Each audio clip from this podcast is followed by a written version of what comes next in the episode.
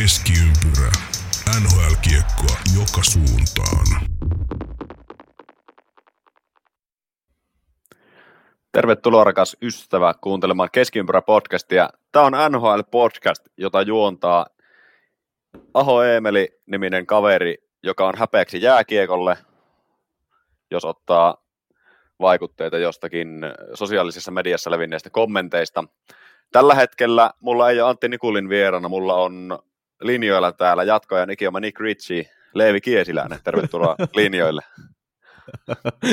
Kiitos paljon. Nick Ritchie vertaus sopii hyvin, sillä vaikka Ritchien kanssa ei koskaan olla oltu missään tekemisissä, niin mulla on niinkin vähän aikaa, kun Ritchie ehti Suomessa olemaan, niin ehdittiin Ritchien fanien ja Kärppien fanien kanssa luoda erittäin värikäs suhde, joten mä ehdottomasti otan vastaan tämän lempinimen. Se sulle ojennettakoon. Eli Antti on siis sairastumisen takia nyt sivussa ja Leevi tuli meille kaveriksi tähän. Ja tämä sitten niin kuin kysymys että siitä, että Aho Eemeli on häpeäksi jääkiekolle, niin tämä on siis ihan tosi tarina.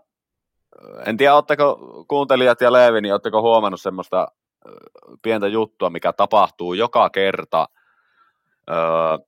kun Ovetskin tekee maalin. NHL Instagram-tilille tulee tämmöinen laskuri, missä on Gretskin 894 maalia ja Ovechkinin, mikä nyt maalimäärä onkaan. Eli lasketaan sitä, että miten kovasti se lähestyy sieltä. Ja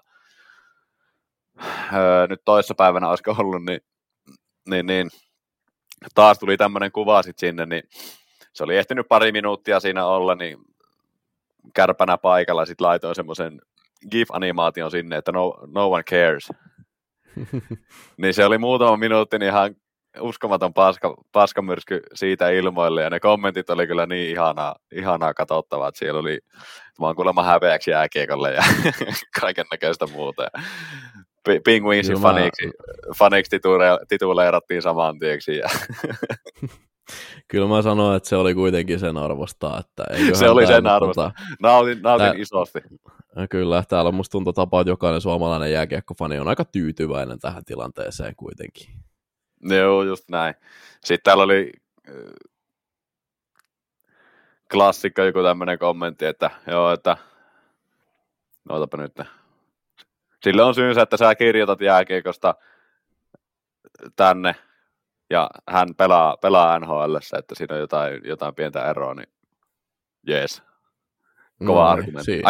Aika vanhalla lähettiin. Niin siis toihan on semmoinen, että mä käytän itsestäni aika usein. Jos joutuu vetämään luistimet jalkaan, niin mä aina ilmoitan, että tässä niin hyvä käydä muistuttamassa itseään, että minkä takia itse kirjoittaa ja muut pelaa. Täysin sama. Muistuttaa aina itseänsä, että minkä takia just tää stadiliigaa ja kolmosdivaria versus, että pelaa NHL:ssä.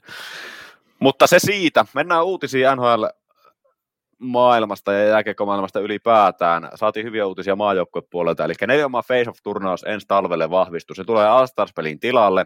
Mukana Kanada, Jenkit, Suomi, Ruotsi.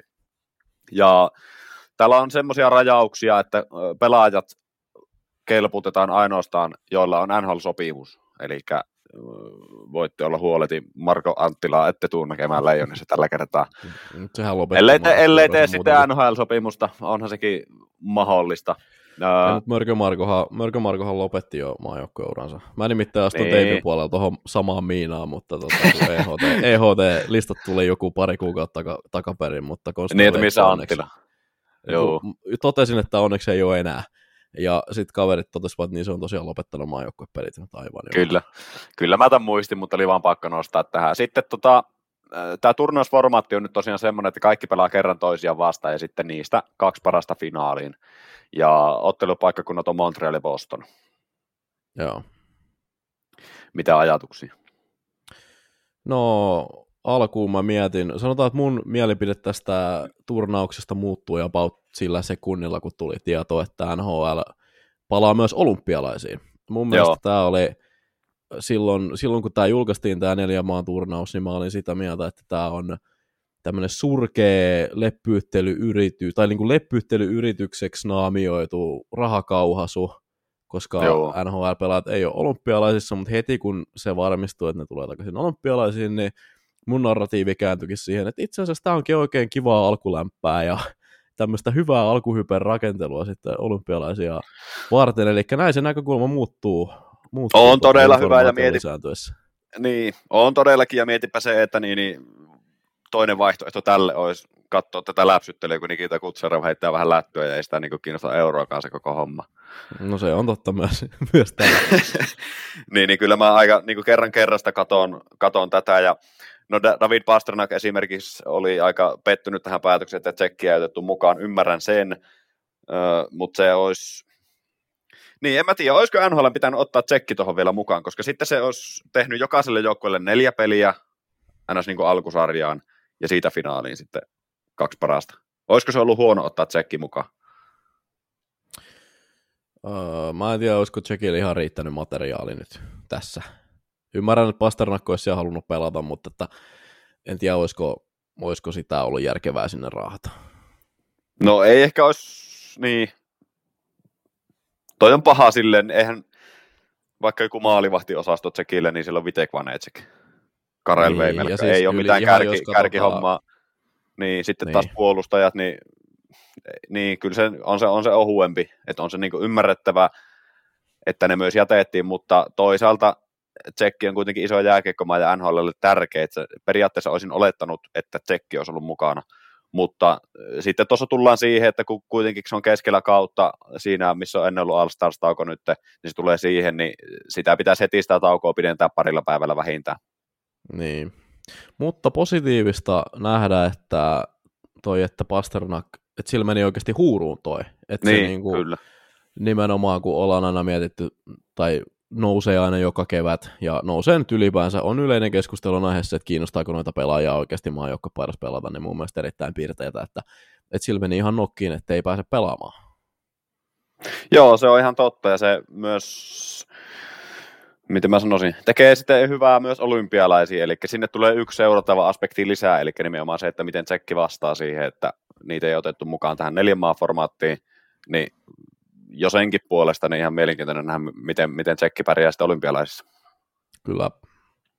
Eli olympialaisista puheen ollen, niin 2026 Milano Cortinassa ja sitten 2030 Ranskan olympialaisissa NHL-pelaat nähdään. Ja hyviä sijainteja näin suomalaisista, eli on mahdollisuus oikeasti lähteä katsomaan niin ihan oikeasti parasta mahdollista jääkiekkoa Eurooppaan. Ei tarvitse lähteä. Mä olin just kysymässä, että tehdäänkö kisamatka. No, voisi tehdä. Katsotaan. Jos mulla on rahaa vuonna 2026, tällä hetkellä mulla ei ole rahaa, mutta siihen on 2026. Sulla on aikaa tässä. Kyllä. Heittää lantteja tonne säästöpossu. Kyllä. Kyllä. Muita uutisia. Jesse Puljujärvi teki 2 vuoden sopimuksen Penguinsiin. Se oli odotettua ja tekikin jo debyyttinsä. Kerkesitkö, Leevi, kattoo sen kummemmin tätä Puljujärven debyyttiä? En itse asiassa katsonut, koska kuulin, että joku teki sitä live-seurannan jatkoa ja verkkolehteen, niin mä ajattelin, että mä suojaan mun yöuneni tai aamuuneni, koska mä tiesin, että meillä on valvova silmä muualla. Niin, no myönnetään, että ei se nyt ihan live-seuranta ollut. Mä heräsin 6 ja pistin jälkilähetyksen tulospiilosta pyörimään ja sitä mukaan sitten kirjoittelin siinä, mitä näin. No, mitä. Niin, haluatko että käydään ihan vaihtovaihdelta tässäkin se läpi. Se oli 13 vaihtoa, niin se on sinänsä aika nopeastikin käyty, että miten se debyytti meni. No käyhän. Joo, eli hän siis pelasi 3. ketjussa Lars Ellerin ja Rickard Rakellin kanssa samassa kentässä. Ja miten mä nyt sanoisin, eka erä oli erittäin hyvä Puljulta. Eka vaihto tuli vähän reilu 1,5 minuutin jälkeen. Siinä Penguins vaihtoi kiekolla. Tämmöinen aina niin korkea viivelähtö haettiin, klassinen viuhkalähtö, mutta vähän ei niin maalin takaa asti. Pulje haki alhaalta, sai kiekon Carsonilta, heitti punaiselta päätyyn, ketjukarvas kiekon itselleen, ja siinä oli Puljulta legendaariset aktiiviset jalat, ja Ellerin syötöstä sai sitten vetopaikan siihen maalin kulmalle, aika pienestä kulmasta, mutta kuitenkin semmoinen puolittainen tekopaikka, mutta Hellback torjui sen, teki pelikatkon. Sitten ne jatkoi jäällä sen aloituksen jälkeen siinä, ja hävisi kiekohallinnan, mutta sitten keskialueella Pulju karvas aika hyvin, antoi tämmöisen takasivupaineen ja auttoi sitten kiekon riiston Penguinsille ja laidan kautta sitten vaihto käyntiin sieltä. No sitten toinen vaihto, niin puolustus, niin sillä puljutaan Eilersin irti kiekosta, joka saa aikaan kiekonriiston. Penguins teki sitten pitkän kiekon siitä. Ei siitä itsessään aiheutunut sen kummemmin mitään. Mutta sitten aloituksen jälkeen hyökkäyspäässä Pulju riisti kiekon joukkoille yhdessä Letangin kanssa. Mä en nyt tiedä kummalle siitä merkattiin se virallinen kiekonriisto. Pulju sai kiekon keskialueella, heitti sen päätyyn. Jets sai kiekon, mutta harhasyöttö suoraan Letangille. Letangi teki maalin siitä, eli siitä tuli tämä Puljun plussa. Ei syöttömerkintöjä kellekään. No sitten loppu erän aikana niin yksi rikkonainen hyökkäyspään karvausvaihto. Hyvää painetta sai niin kuin Penguinsin, tai siis Jetsin että ne ei päässyt niin hyökkäykseen siitä aiheutettua, mutta riistoa ei varsinaisesti, mutta se oli semmoista pyörimistä, että Jets haki semmoista niin lähtöä omista, mutta ne ei oikein saanut sitä sitten vaihtoa. Erään tokavikan vaihto oli sitten orastavaa tämmöistä hyökkäyspeliä kulmissa, jotain pieniä syöttöpölyä, mutta heille vaikka aika nopeasti sai sen pelin poikki. Tämä oli tämmöinen vajaan minuutin mittainen pyörimisvaihto, ei oikein mitään sen kummempaa. Sitten viimeinen vaihto, Penguins haki vauhtia maalista takaa viiven lähellä, paine Jets päätyy ja Puljulle sieltä kiekon riisti kiekon Penguinsille, mutta sitten tämmöinen keskinkertainen jääkiekkoilija kuin Erik Karlsson syötti kiekon suoraan Jets-pelaajan lapaa ja sitten siitä se kääntyikin ja kuivukasaan se tilanne. Kakkoserä oli sitten vähän haastava, kun siinä ensimmäisen vaihon jälkeen Noel Atsiari loukkaantui ja se kolmen alemman ketjun pelaaminen meni ihan uusiksi sen takia. Mutta ennen sitä nähtiin kahdella yhtä vastaan hyökkäys, jossa nähtiin myös että se pelaamattomuus näkyy siinä, eli kahdella yhtä vastaan hyökkäys Pulju toi kiekon alueelle ja se vähän epäröi liikaa ja kiekko menetti sitten sen jälkeen ja peli kääntyi. Ja erän viimeisessä vaiheessa sitten niin taas riisto hyökkäysalueella ja syöttö viivaan pakille, mutta ei varsinaisesti vaaran paikkoja siitä. Ja sitten nähtiin myös Crosbyn kanssa samassa kentässä. Kolmas erä, totta kai. Kolmas erä ei mitään mainitsemisen arvosta, niinkö 4 vaihtoa yhteensä, 2 ekaa oli semmoista pyörimistä vaan. No sitten kolmannessa oli hyökkäyspää aloitus, olisiko ollut Chad Ruhvidel, en minä tiedä miten se lausutaan. Ruhvidel, juu, niin ampui kiekon, olisiko ollut ylärimaan, Jets kääntää ja sitten siinä taas nähtiin ihan hyvää tämmöistä keskialueen takasivupainetta ja se auttoi käytännössä Penguins-puolustuksen irrottamaan Jets hyökkään kiekosta. No sitten taas viimeinen vaihto, niin ihan hyvää tämmöistä hyökkäyspeliä Penguins-viisikolta, tämmöistä pieniä kulmapelejä, mutta ei mitään semmoista merkittävää. Puljujärvi sai vetopaikan siniviivalta tai tästä niin kuin P-pisteen kaarelta lämäärillä. Taisi osua hellepakkiin, koska tämä on merkitty laukaukseksi. Lämäärillä veti siitä ja laidat kolisi, mutta taisi niin kuin torjunnan kautta mennä. 13 vaihtoa, vähän 10 minuuttia jää aikaa, 2 laukausta, 2 taklausta plus 1. Aloitti ottelu hyvin ja siis mä yllätyin positiivisesti siitä, että luistelu näytti niin kuin yllättävänkin hyvältä. Joo, sitä mä olisin just sulta kysynyt, että miltä se lonkka näytti, että toimiko se sillä lailla, kun sen about kuuluu? No kyllä se niin kuin siltä näytti ja yllättävän hyvin oli niin kuin liike kohdalla, mutta se kiekollinen varmuus varsinkin tämmöisessä tilanteessa, missä heti joutuu miettiä vähänkin. Eli jos vähänkin on liikaa aikaa, kun kiekko on lavassa, niin siinä sen huomaa, että on niin kuin pelaamattomuus alla. Eikä Nyt varsinaisesti Puljujärven mikään iso vahvuus on NHL:ssä ikinä ollutkaan se, että jos sillä on kiekko liikaa lavassa, niin en mä sitä sano. Joo. Oliko se, huomasitko siinä luistelussa, sä oot aika paljon kuitenkin, voisin melkein kuvitella, että ehkä jopa Suomen eniten Jesse Puljujärveä katsonut, tai ainakin lähellä, niin huomasit sä, niin kuin, jos sä vertaat siihen ennen leikkausta, miten se luisteli, miten se liikkui, niin huomasit sä luistelutyylissä jotain erilaisuuksia, tekikö se jotain niin kuin eri tavalla, oliko sillä erilainen asento tai erilaiset kaarrokset, jarruttiko se eri tavalla, hakiko se niin kuin näyttikö se samalta kuin aikaisemmin? No siis periaatteessa kyllä se niin näyttää tietenkin suht samalta, mutta vaikea sitä on niin alle 10 minuutin perusteella sanoa mitään sen kummempaa, mutta ehkä pikkusen takapainoisempaa, mutta mä annan tuohon, tai tiedätkö, että se ei ole niin kuin periaatteessa leukajäässä mene siellä. Joo. Pikkusen niin kuin... Se olisi kielinen näissä. Kieli oli nenässä ja leuka on aina ennen ollut jäässä. Se on vähän semmoinen etukenoinen asento ollut, mutta se ei ehkä ihan semmoinen ollut, mutta mä teen tästä niin kuin tarkemman analyysin vaikka sitten myöhemmin, kun näen vähän enemmän. Joo. Näen vähän enemmän sitä. Semmoinen analyysi. Tradeja nähtiin. Nähtiin tradeja, joo. Merkittävimpänä tässä ehkä se, että KK-pakki Joni Jurmon oikeudet liikkuu. No joo, toki tämä ehdittiin käsitellä viikko sitten. Okei. Sori, mä heitin sut vähän tälleen tämmöiseen, niin kuin, tämmöiseen välitilaan, että otahan kiinni siitä, kun et tiedä, mitä viime paljastit myös, että et ole kuunnellut. No, viime jaksoa en kyllä kuunnellut, joo, se on fakta. Että joo, mutta et ole myöskään ainut, joka sitä ei kuunnellut. Että mä oon yllättynyt, että kaikki ei kuuntele Keskiympyrä podcastia. Mutta saan Monahan. Joo, Monahan.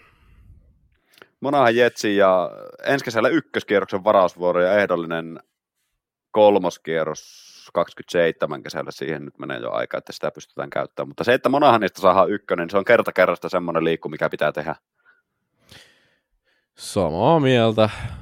Kyseessä tämmöinen takavuosien peruslaadukas monipuolinen kundi, mutta niin, mielenkiintoista nähdä. Varmasti kyllä tekee Jetsistä paremman, mun mielestä. Niin. No tää Jetsis, justiin, missä niin. Puljujärvi pelasi Jetsiä vastaan, niin tää oli hänen ensimmäinen peli, niin ei kyllä niin näkynyt sitten ihan yhtään. Yhden kiekonriston taas häneltä ottaa. Et sen verran niin pisti silmään, että jaa, se oli Monahan tossa. Joo. Ja toihan sitten tosiaan on toi kolmoskiekon pikki, sehän on sitten vielä tämmönen conditional homma, eli mikähän siinä nyt sitten mahtaa olla se ehto. En muista, ei tullut sitä katsottua, eikä se mielestä se oli niinku sillä, että jos Jets voittaa tyyliin Stanley Cupin, niin sitten se tapahtuu tai jotain tällaista vastaavaa. Juu. Nyt se pitäisi... Joo, ei. Siis taas, mulla on semmoinen trendi muuten näissä keskiympyräjaksoissa, että mä en kerki sitten ollenkaan valmistautua. Viimeksi mä heräsin ojasta, ja nyt tällä kertaa niin mä oon tullut siis suoraan aamuvuorosta 1,5 tunnin yöunille, ja lähden tästä suoraan hallille Tepsi-Jukurit-peliin sitten paikan päälle. Eli on vähän tämmöisiin kiireisiin paikkoihin osuu aina nämä, niin pikkuisen selittelen sitä, että olen täysin valmistautumatta aina täällä, mutta joo. Joo. Ei voi muuta kuin antaa rapaa, että miksi et ole valmistautunut. No tämä juuri. Kyllä.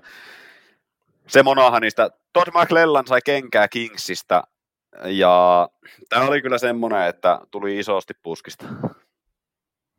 Joo, se tuli mullekin yllärinä. Oli hyvä tämmöinen, niin kuin McLellanilla hyvä tämmöinen, että sä oot saman kauden aikana sekä saanut furut, että niin kuin sitten aikaisemmin ollut Jack Adams-ehdokas mahdollinen. Joo, ei siinä ole ihan niin kuin, kovin usein nähty. Ei ole, ei. No, mä ihmettelin sitä runsaasti, koska no tosta kirjoitinkin jo, mutta Kingshän ei ole ollut siis läheskään niin huono joukkue kuin mitä toi lähiaikojen rekordi näyttää.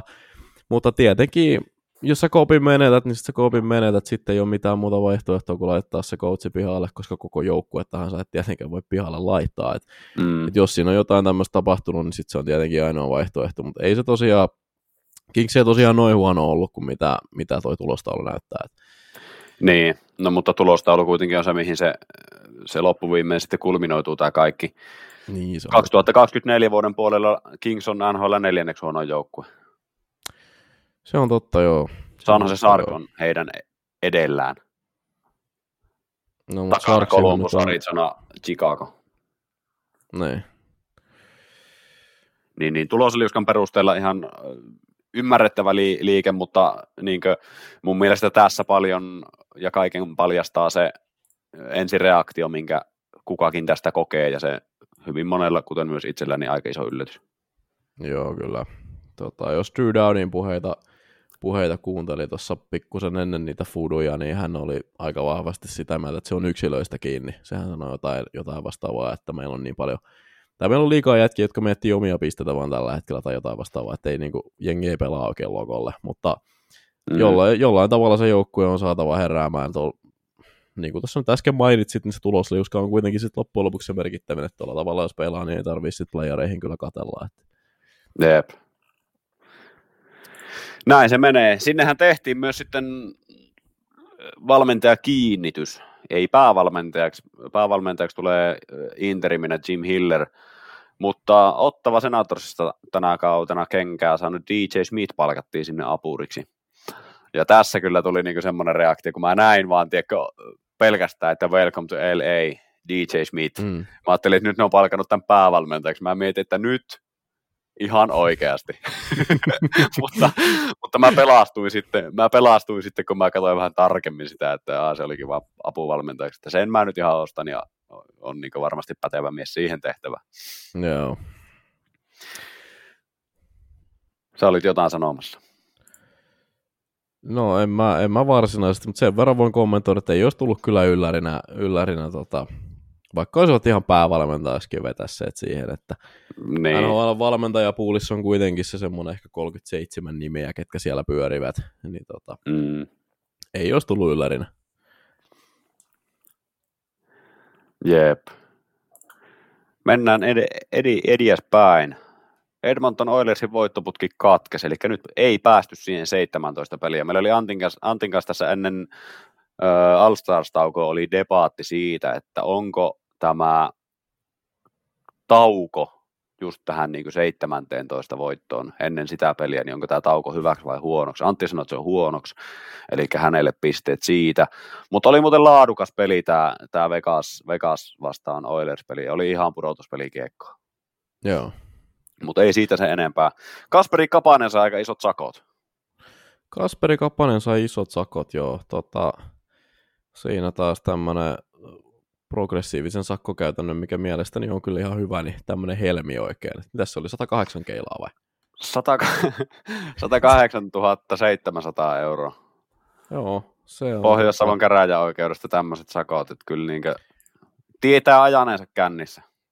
Se on niin sanotusti viheliä, niin kun se pääsee käymään päälle. Näin se menee. Mutta Kapaselle täytyy tässä kohtaa nostaa kuitenkin nyt hattua siitä, että se ei ole ruvennut mitään ruikuttaa. No toki tuossa on paha ruveta ruikuttamaan, niin kuin, että en tehnyt, kun on selkeät todisteet. Se voi lähteä siihen. Niin. Mutta se niin kuin joka tapauksessa kyllä silti on aina niin kuin arvostettava semmoista tietynlaista vastuunkantoa, vaikka se olisi pakotettuakin, en tiedä onko, koska et sä oikein voi olla tosi eri mieltä, mutta siis joka tapauksessa nostan hattua siitä, että ettei nyt ainakaan lähtenyt sit mihinkään tämmöiseen noloon vastavääntöön. Kyllä. Näin se menee. Muita uutisia tulee liittyen hoito-ohjelmiin, kun Patrik Laineesta nyt on puhuttu ja hoito-ohjelmista sitä kautta paljon. Jevgeni Kuznetsov liittyy sinne kanssa. Kuznetsovistahan muistetaan, että siellä on ollut hänellä ihan niin kuin rankemmistakin päihteistä otsikoita takavuosina. A, toivottavasti ei liity niihin. B, hyvä, että on hakenut apua. Taas tullaan siihen, että se on kerrasta oikea ratkaisu, kun sinne lähdetään. Kyllä vaan, ja se on nimenomaan tälleen kertautuvasti, että mitä enemmän jätkät sinne hakee, niin sitä enemmän se viestii sitten pohdiskeleville, että se on ihan ok sinne mennä. Näin se on. Nyt tulee niinku, mä en muista ihan hetkeä, että olisi yhtenä kautena niinku tullut näin paljon näitä, kun Sam Girard on hakeutunut, sitten on tuo Nitsuskin, Laine, Kuznetsov, tuleeko muita mieleen? Spencer Knight oli viime kauden. Niin oli, joo. Olla. Ja sitten, no mä en tiedä voiko sitä Galchenyukkiä ihan laskea, kun se karkas Venäjälle sieltä, mutta no se nyt on. Se nyt käväsi ainakin. Jep. Mut joo. Näin se menee. Sitten uutisosio loppupuolelle, niin Buffalosta tämmöisiä loukkaantumisuutisia sieltä puolustuksesta. Mattias Samuelsson kausipakettiin ja Jack Quinn 6-8 viikkoa sivussa. Menee aika ohueksi nyt, niin Buffalon osalta. Menee ohueksi, joo. Ennen kauden alkuun kirjoitin tämmöisen hyvin, sanotaanko mielenkiintoisen väitetekstin, että Buffalo Sabresin menestys riippuu täysin siitä, miten Matias Samuelsson hoitaa leiviskänsä Rasmus Dahlinin vierellä, ja no se nyt ei ole kauhean hyvin hoitunut, mutta nyt se sitten ainakin nyt on. Se ei ainakaan hoida leiviskänsä, kun se on sairastuvalla. Kyllä. Buffalosta tästä kun katsoo, niin pistää isosti silmään tämä neloskenttä. Siellä on Peyton Krebs ja Victor Olofsson. Ei ole niinkö pelaajaprofiililtaan semmoisia, että niiden pitäisi nelosessa olla. Niin ehkä tuo kertoo siitä, että siellä on vähän alisuorittajia noin niin kuin muutenkin. Joo. Kailok Pouso ykkösessä, Jordan Greenway kolmosessa, kun niin kuin voisi luulla, että siellä on nelosessa Kirkensons, Greenway, Pouso. Niinpä. Siellä on nyt ketjuruletit sitten käynnissä. Niin se menee aina siinä vaiheessa, kun kynnetään. Kyllä joo, eli Buffalossa aika usein. Kyllä, näin se menee. Sitten otetaan viimeiseksi tähän tämmöinen nopea heitto. Ensimmäinen reaktio multa oli, että jaha, NHL on saanut uuden Aleksi Valavuoren, tai oman Aleksi Valavuoren. Se on Tavarista, mutta sehän ei ihan näin mene. Eli isot otsikot oli, että Tavares ja verottaja ja 8 miljoonaa, niin heti ajateltiin, että no niin, Tavaresilta kadutaan 8 miljoonaa. Mutta tämähän menee pikkusen toisinpäin, kun tähän perehtyy ja lukee nämä uutiset. Eli tilannehan on siis semmoinen, että John Tavares itse haastaa Kanadan veroviraston oikeuteen 8 miljoonaa dollarin verokiistassa. Ja viime viikolla tosiaan tehty tämä valitus Kanadan verotuomioistuimeen. Ja tässä vaaditaan Kanadan verottajaa uudelleen arvioimaan niinkö hänen Tavaresin 2018 vuoden veroilmoitus. Eli tämä on se vuosi, kun Tavaresille on maksettu signing-bonus Torontoon. Ja tämä on se vuosi, kun siellä on ollut yhteensä 17,8 miljoonaa niinkö. Tämä niin verovirasto on todennut valituksen mukaan Tavaresin vuoden 2018 tulot 17,8 miljoonaa dollaria raportoitua suuremmiksi ja määräsi näin ollen pelaajan maksamaan tämmöiset suht vihaiset 6,8 miljoonaa dollarin mätkyt ja 1,2 miljoonaa dollaria korkoja. Niin mä nyt Leevi kysyn sulta, että kun sulle tulee verolaput postiin tai suomi.fi viesteihin ja sä avaat sieltä ja siellä lukee, että 6,8 miljoonaa dollaria plus 1,2 korkoja pitäisi maksaa heti mätkyjä. Ja siinä lukee, että heti. Miltä tuntuisi? No siis muahan on 2 vuotta takaperin, anteeksi nyt kielenkäyttänyt, pitutti aivan saatanasti, kun itse asiassa syntymäpäivänä, niin heinäkuun lopulla erehdyin avaamaan, tai no hyvä, että avasin, mutta kuitenkin tämän oma veron, ja siellä luki 650 € mätkyjä ja maksutyyliin ensi viikolla tai eräpäivä ensi viikolla, eli voin kuvitella, että kyllä tommonen, niin kuin tosta vielä sitten potenssi muutama, niin varmasti on hieman riipassut, mutta mua jäi tässä vähän mietityttäisiin, että miten se niinku tajus sen nyt, kun on kuitenkin vuoden 18 setti, että onko sieltä vain niinku yksinkertaisesti jäänyt huomaamatta, vai miksi se on niinku nyt yhtäkkiä, tämä on kuitenkin aika merkittävä rahasumma, niin mistä se on niinku nyt kaivannut yhtäkkiä sen, että hei itse asiassa? Niin, mä luulen, että tämä on ollut vireillä jo pidemmän aikaa, ja siellä on tehty isot taustavalmistelut, että tähän prosessiin oikeasti niin on sitten vipuvartta lähtee. Niin. Nämä ei ole nopeita juttuja. Eli tämä hommahan siis menee niin, että 17,8 miljoonaa dollaria niin on se, paljonko se on niin se määrä ylittänyt. Siinä on se 15,25 miljoonaa dollaria tätä allekirjoitusbonusta. Eli käytännössä siitä koostuu tämä homma. Ja täällä niin Tavaresin puoli vetoo siihen, että tämä summa, minkä se teki, niin oli niin kuin, tämä signing bonus. Tämä oli olennainen osa, että Tavares tuli Torontoon. Ja hän oli tämän raportin mukaan saanut San Jose Sharksilta 99 miljoonaa dollaria 7 vuotta. 91, mutta joo, lähellä. Mitä mä sanoin? 99. Sori, 91 miljoonaa ja 7 vuotta. Joo. Tämmöisen sopimustarjouksen, eli paremmalla liiksalla, paremmilla veroeduilla sun muuta, olisi saanut sopimuksen San Josesta, mutta tuli Torontoon. Eli mielenkiintoinen keissi kaikkinensa, ja vaikka aluksi luulin, että NHL on saanut oman Aleksi Valavuorensa, mutta näin ei ollut. Joo, ja tämä nyt sitten myös pikkusen selittää sitä, että mä oon aikaisemmin ihmetellyt, että minkä ihmeen takia Toronto tekee kaikkien tähtipelaajan sopparit tolleen, että ne maksaa niille palkkaa 2 euroa kuukaudessa, sitten ne antaa sen 10 niin kuin signing-bonuksena sille, että ole hyvä siitä. Mutta ilmeisesti, no tämä nyt selittää, jos täällä on sitten tämmöisiä verotusvipuhommia, että sitä signing-bonusta nyt sitten ilmeisesti pystyy. Tai se ei ole ihan samalla tavalla verotettava kuin tuo peruspalkka, niin sittenhän se onkin aika yhtäkkiä selkeää. Näin se menee. Mielenkiintoista seurata, että miten tämä menee tästä aina oppii sitten uutta näiden, justiin vaikka Kanadan tästä oikeussysteemistä, kun se nyt on ollut muutenkin pinnalla, niin ihan kiva silleen niin saada jotain muitakin esimerkkitapauksia ja tämmöisiä sieltä kuin tämä yksi seksimiesten tapaus. Kyllä, ja henkilökohtaisesti arvostan aina niin kuin tämmöistä rohkeutta, että hän Tavaressa nyt lähtee niin kuin verokarhuamaan verokarhua. Niin siis joo, nimenomaan käytännössä. Saat kerrasta alta vastaajana sillä. Kyllä, mutta siinä on semmoista tietynlaista niin kuin urosta on tossa kyllä. Joo, kyllä se niin kuin nahka taakse jäi muuten kun menee. No just näin. Näin se menee. Mennään uutisasioista eteenpäin. Meillä on tänään niin kuin puhuttua, niin meillä on Q&A-jakso, eli vastataan kuuntelijakysymyksiin. Mutta otetaan ennen kuin mennään kysymyksiin, niin tähän tämmöinen nopeat väittämät. Me ollaan kasattu 4 väittämää tähän. Lähdetään tämmöisestä liikkeelle. Salt Lake City on ensi kaudella NHL-kaupunki. Kyllä vai ei?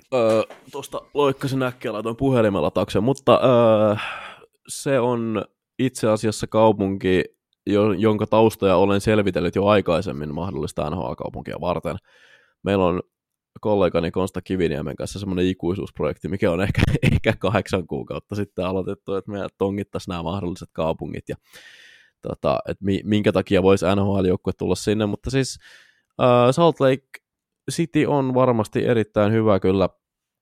erittäin hyvä kyllä alueena, että muistan tästä kyseisestä tonkimisesta, niin että se olisi ilmeisesti ainakin markkina-alueena ihan riittävän iso kaupunki Jutahissa, eli olisi sitten,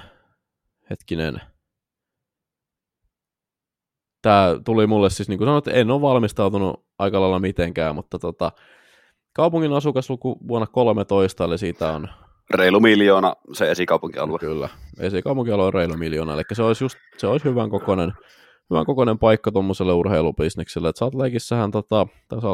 Salt Lake Cityssä, niin siellähän on aika vahva urheilukulttuuri jo valmiiksi, että se on Niin, ja siis niin paljonhan tuossa kertoo se, että siellä on ollut olympialaiset parikymmentä vuotta sitten. Kyllä, se on juurikin näin, ja siis sieltähän löytyy, siellä on Utah Jazz tosiaan NBA-joukkue Lauri Markkanen ja kaverit sitten on tämä MLS:n Real Salt Lake, ja sitten on Grizzlies tietty East Coast Hockey League-joukkue, ja NCAAista löytyy sitten kanssa yliopistokiekkoa. Siellä on just tommonen aika kiva tommonen niin kun asetelma, että siellä on 2 pääsarjajoukkuetta, mutta yhdellä mahtuisi kyllä, olisi niin kun tilaa. Kyllä. No mitä sä oot mieltä, kyllä vai ei? Onko Salt Lake City on ensi kaudella NHL-kaupunki? Ei se ensi kaudella. Ei se vielä, mä oon samaa mieltä. Se tiedettäisiin tässä kohtaa jo niinku faktaksi, jos se on ensi kaudella. Näin se on. Se tiedettäisiin, mutta mä sanon, että äkkiä se Arizona sinne. Ja ihan niin nopeasti kuin mahdollista. Niin, se voisi olla. Vaikka Arizonan kaupunki, se on niinku paljon isompi. Ulkomuistista heittäisin, että Arizonan tai Phoenixin tämä kaupunkialue, se on niinku joku yli 5 miljoonan setti, ootapas mä äkkiä tosta sen katoon, nimittäin siellä käyneenä,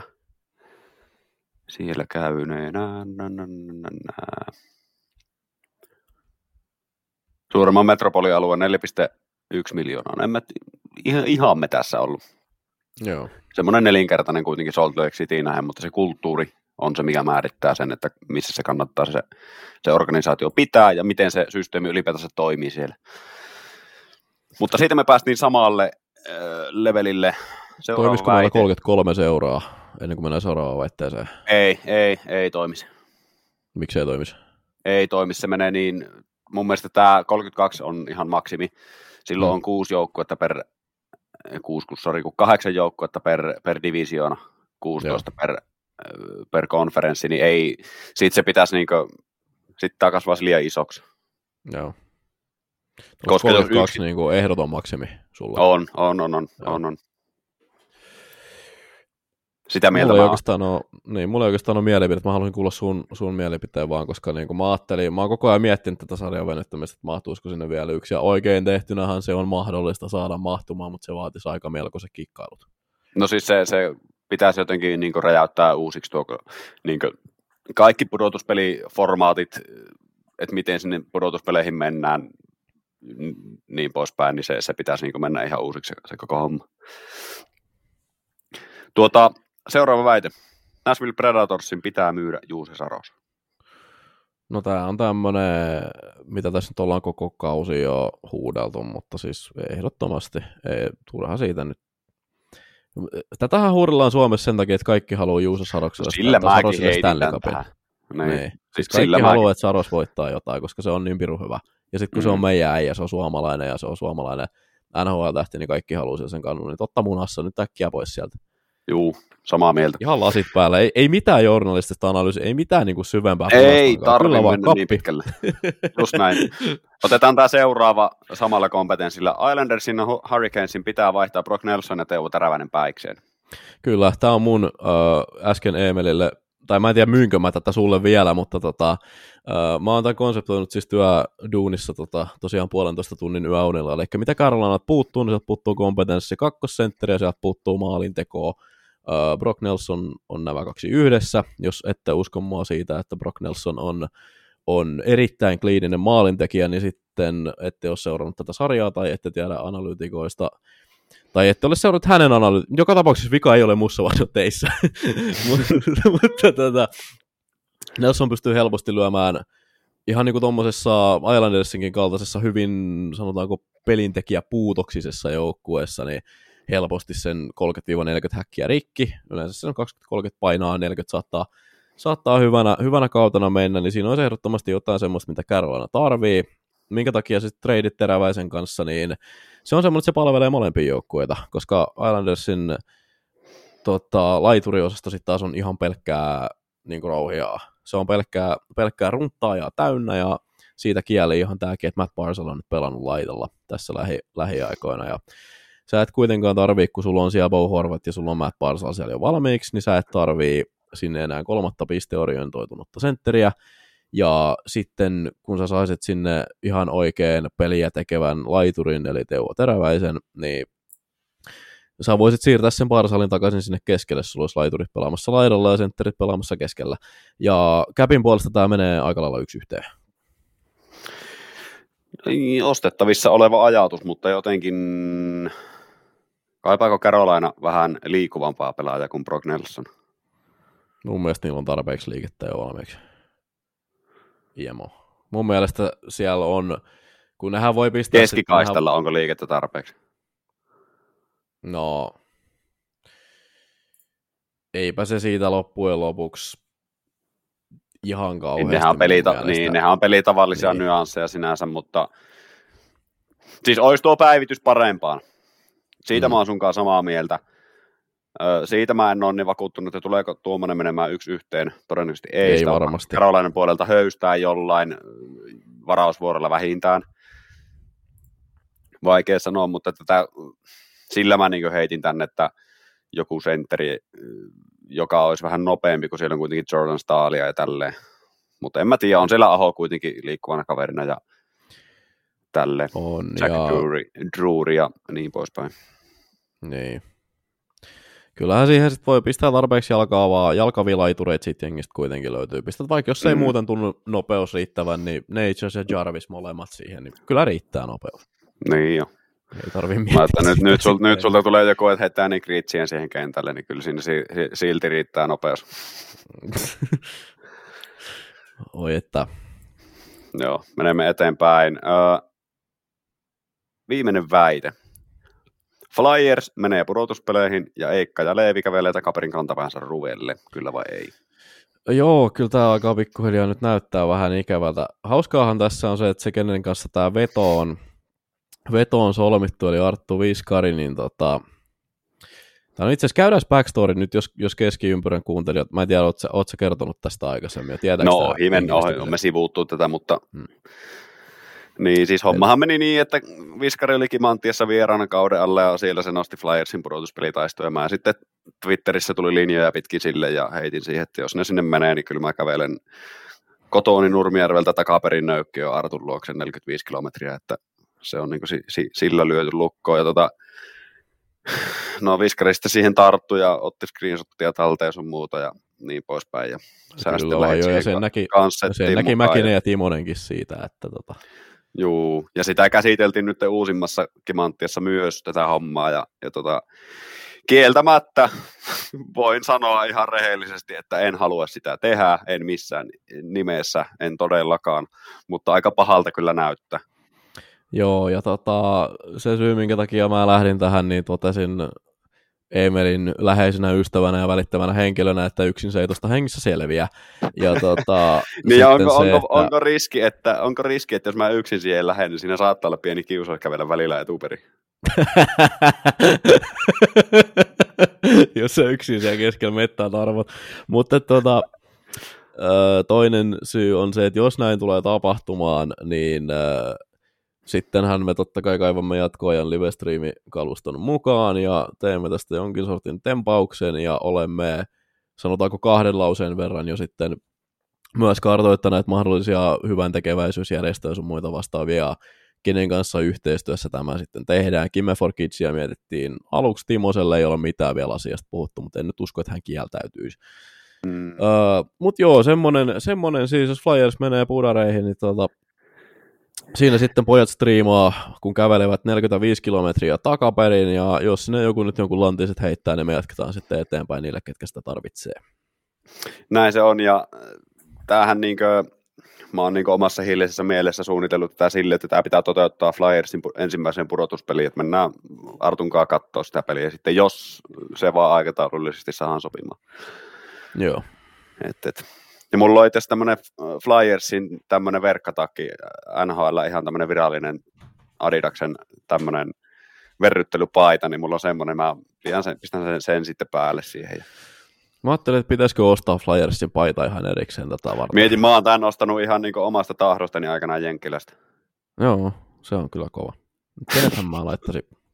Kyllä siihen varmaan Ristolainen pitää selkään laittaa, Straitin pakki. Juu. Niin se voi olla. Kätisyyden pitää kuitenkin mennä 1-1, eli itse kun on raitti, niin ei voi mitään leftiä laittaa. Niin. Kyllä, näin se on. Mennäänkö kysymyksiin ja vastauksiin, mitä mä kuulijoilta saatu? Eli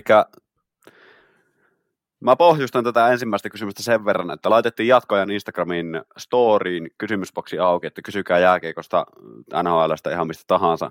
Tämä oli ehkä 2 minuuttia ollut, niin tuli iso kysymys. Mikä mättää HIFK? No joo, tämä on itse asiassa hyvä, koska tota, musta tuntuu, että meillä on aika samat kuuntelijat. Näin niin kuin. Se voi olla oikeasti näin. Niin. Otetaan kiinni tähän. Niin, että aika lailla samat ihmiset kuuntelee sekä teitä että meitä, tarkoitan siis Teipistä Teippi podcastia, ja Teipin puolellahan tätä IFK:ta ollaan pureskeltu koko vuosi tai kausi. Mutta onneksi hyvä ystävämme Teipistä Teippiin podin puolelta Veikko Nurminen sattuu olemaan jatkoajan entinen IFK-toimituksen päällikkö, ja hän on erittäin hyvin perillä siitä, mitä IFK:ssa tapahtuu, ja Nurminen on sitä mieltä, että Peltosen pelikirja hyökkäyspäässä ei yksinkertaisesti riitä, ja sitten se, että pakiston kiekollisuus ei riitä tuomaan kiekkoa ylös nimenomaan hallitsemalla sitä, eli IFK on pakko koko ajan luopua kiekosta ja käydä sitten myskäämässä kulmissa, ja tota, sitä kautta se menee semmoiseen runttaamiseen, ja sitten nämä taiteilijat hyökkäyspäässä niin ei sitten pääse toteuttamaan itseään täysin, eli siinä, olkaa hyvä, siinä on IFK:n ongelma. Joo, tämä ostan ajatuksen, ja nyt viime pelin paikan päällä nähneenä, tämä oli tämä IFK Jyp, minkä IFK voitti sitten 5-2, muistaakseni, joo, kyllä, niin miten mä sanoisin, se kiekollisuus, pakkien kiekollisuus, niin se kertoo paljon, että sulla on Kasper Kotkansalo on kakkospakkipari, tai kakkosyyvelä viivapelaajana. Se kertoo joo, toki IFK:lla on älytön määrä loukkaantumisia. On, siis totta kai. Yleensä siinä on Martin ja Sund, mutta joo. Totta kai, ja Sund on maajoukkueessa nyt tällä hetkellä ja niin poispäin, mutta niin, paljon loukkaantumisia, sehän se on niin kuin se varmastikin juurisyy, mutta valmennuksen puolelta mä kaverille sanoin siinä ennen peliä, että jos IFK tämän häviää, niin sitten lähtee Peltonen. Mitä saat mieltä, että ollaanko niin tiukalla Peltosen suhteen? En usko, että ollaan niin tiukalla Peltosen suhteen. Pelihän no itsessään... Niin, se olisi ollut 6 tappioputkeen. Niin, mutta siis pelihän ei tietenkään perustele sitä, että Ville Peltonen on enää IFK:n päävalmentaja. Olipas muuten hyvä, saatiin linkitettyä NHL-pelaaja tähän, niin tämä on siis NHL-aihe toisin sanoen. Mutta siis pelihän ei sitä perustele mitenkään, että Peltonen on IFK:ssa tai on saanut jatkon, mutta Peltosen status tuossa kyseisessä seurassa ja Peltosen status nimenomaan Topias Salmelaisen silmissä, eli IFK:n urheilupomon silmissä varmistaa sen, ja Salmelainen sanoi itsekin tuossa, se kävi Maikkarilla studiossa vastailemassa vähän kysymyksiin, niin se sanoi, että hän ei nimenomaan usko tähän coachien potkimiseen, että IFK:ssa on potkittu niin paljon coacheja ja mitään tulosta ei ole tullut, että näillä niin en usko kyllä, että Peltosen pilli soi nyt ihan hirveän äkkiä, vaikka miten menisi pelit. Se voi olla, ja myönnän suoraan, että niin kuitenkin mun se seuraaminen painottuu niin paljon NHL, että silloin kun mulla on aikaa, niin silloin tällöin käyn tekemään jotain juttuja IFK:sta, ja kun asuu suht lähellä Nurmijärvellä tässä, niin. IFK-jyppikärpät, se on niin kuin mitä tulee seurattua, että en pysty heittämään syvää analyysiä koko puolustuspelistä esimerkiksi tähän, en todellakaan. Etkö pysty heittämään KK puolustuspelistä? Ei lähde kyllä niin kuin ihan yhtä. Mä voin nimittäin heittää. Ei nyt heittämään KK puolustusta. Se on vuotava. No niin. Se on oikeastaan. Joo. Mä uskon sen ilman perustelua. Meillä on ihan hyvä määrä kysymyksiä, niin mennään nuihin. Joo. Mutta NHL:stä ja IFK:sta kun puheen, niin ihan jykevä oli IFK:n neloskenttä, missä oli Komarov, Pihlström ja Miro Väänänen. Se oli hienon näköistä myyskäämistä. Tiettyä karvaa hanurissa. Kyllä. Mutta mietin, Leo Komarovkin on tehnyt 19 maalia yhteen kauteen NHL:ssä. Niin no. Ja sehän on pimentänyt Crosbyn myös. Ei siitä ole. Ei olekaan. Mennään näihin kysymyksiin. Kuka on ollut isoin yllätys NHL-pelaajista tällä kaudella? Isoin yllätys NHL-pelaajista mulle ehkä se, miten tämä Nick Roy on pystynyt kantamaan kärkiketjurooleissa. Eli Vegasin.